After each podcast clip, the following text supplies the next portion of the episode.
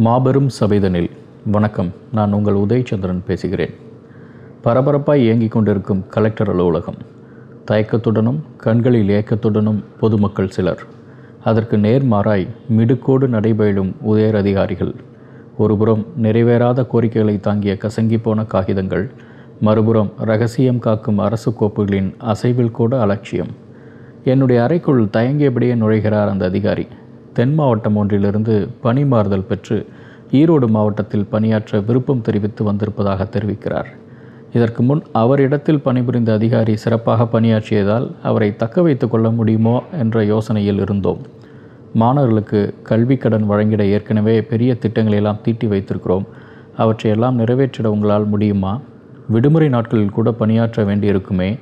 மாவட்டம் முழுக்க அடிக்கடி பயணம் செய்ய வேண்டியிருக்குமே? வங்கி மேலாளர்களுடன் இணக்கமாக போக வேண்டி வருமே. பெற்றோர் மாணவர்களிடம் பொறுமையாக நடந்து கொள்ள முடியுமா என தொடர் தாக்குதல்களை தொடுத்து கொண்டிருந்தேன். களத்தில் இறங்கிய கடைசி ஆட்டக்காரர் தான் சந்திக்கும் முதல் பந்தின் வேகத்திலேயே நிலைகுலைந்து போய்விடுவார் என்பது என் எண்ணம். ஆனால் பால்ராஜ் என்ற அந்த அதிகாரி மென்மையாக தடுத்து ஆடினார்.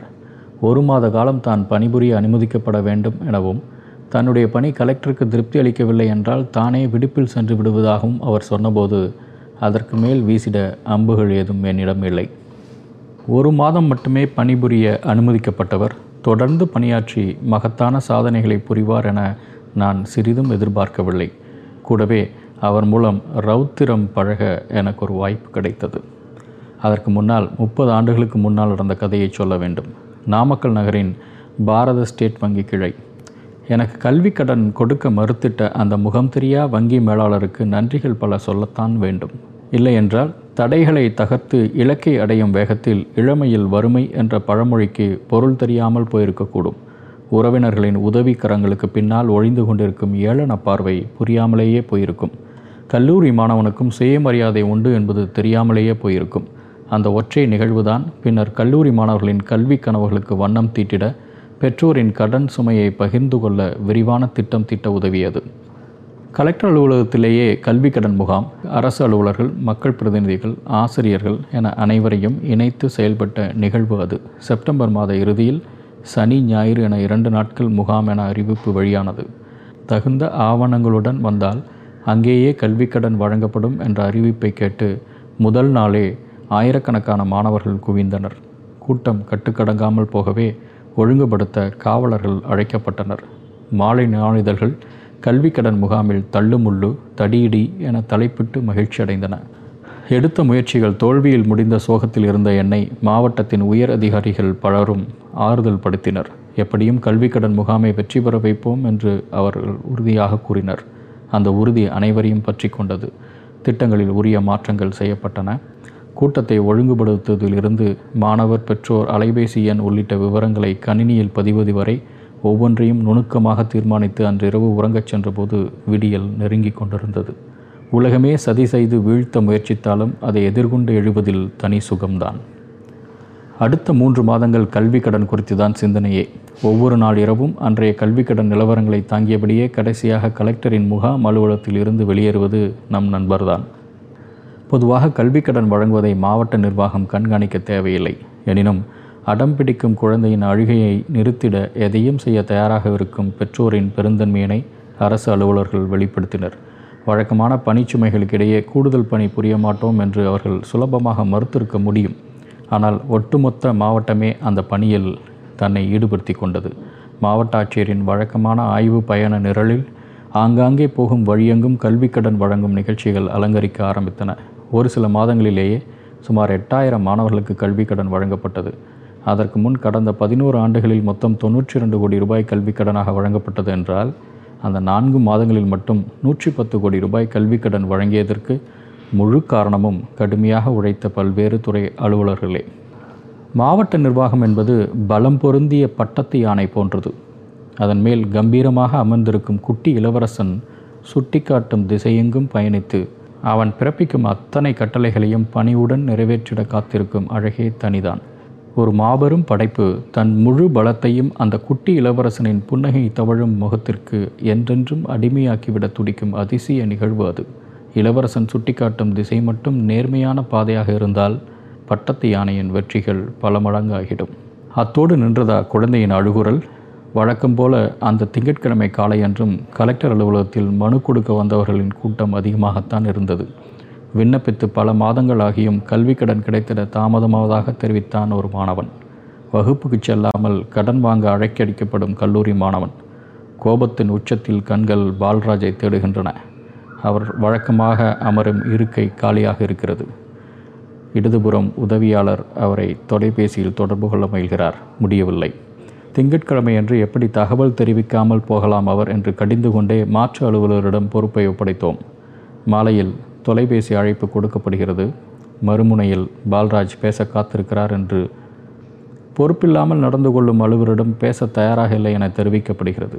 எனினும் கலெக்டரிடம் அவசியம் பேச வேண்டும் என அவர் வற்புறுத்துவதால் தயக்கத்துடன் தொலைபேசியை ஏந்தி எனக்கு பெரும் அதிர்ச்சி காத்திருந்தது.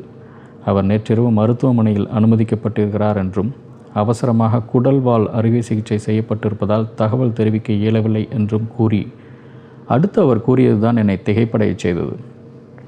மருத்துவமனையில் இருந்தபடியே வங்கி அலுவலர்களை தொடர்பு கொண்டு கல்வி கடன் வழங்குவதை கண்காணித்து கொண்டிருப்பதாகவும் அன்று மட்டும் பனிரெண்டு மாணவர்களுக்கு கல்வி கடன் வழங்கப்பட்டது என்றும் புள்ளி விவரத்தை தெரிவித்தபோது முழுவதுமாக நொறுங்கி போனேன். பணியில் சேர வந்தபோது சொல் அம்புகள் எய்திட்ட உயர் அலுவலருக்கு அவர் கொடுத்த வாழ்நாள் தண்டனை தானே இது? பள்ளி வளாகமெங்கும் உற்சாகமாக சுற்றித் திரிந்த ஒரு சின்னஞ்சிறு மாணவன் ஒருவன் அவன் செய்யாத தவறுக்காக தண்டிக்கப்பட்டு வகுப்பறையின் ஒரு மூலையில் சில பாடப்புத்தகங்களோடு முடக்கி வைத்தால் என்ன நடக்கும்? பாடநூலிலிருந்து ஆயிரம் பூக்கள் மலரும். புதிய பாடநூல் தயாரிப்பில் நூற்றுக்கணக்கான ஆசிரியர்கள் இரவு பகலாக ஈடுபட்டு கொண்டிருந்த காலம். தன்னை மறந்து தன் குடும்பத்தை மறந்து உடல்நல பாதிப்போடு இந்த வேள்வியில் ஈடுபட்டு கொண்டிருந்தவர்கள் ஏராளம். எண்ணம் வண்ணம் வடிவம் அனைத்திலும் புதுமை கொண்டு படைத்திட துடித்திட்ட ஓவியர்கள் அவர்கள்.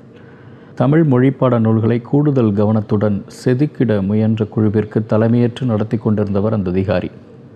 பழந்தமிழ் பாடல்களிலும் நவீன இலக்கியத்திலும் ஒரு சேர பயிற்சி பெற்றவர். பழகுவதில் பேசுவதில் மென்மையான சுபாவம்.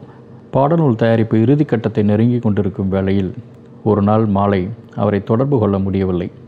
பொறுப்பில்லாமல் நடந்து கொள்கிறாரே என்று நினைத்து கொண்டிருந்த போது சொந்த வேலையாக மூன்று நாள் விடுமுறையில் வெளியூர் செல்வதாக குறுஞ்செய்தி வந்தபோது கோபம் சற்று அதிகமானது.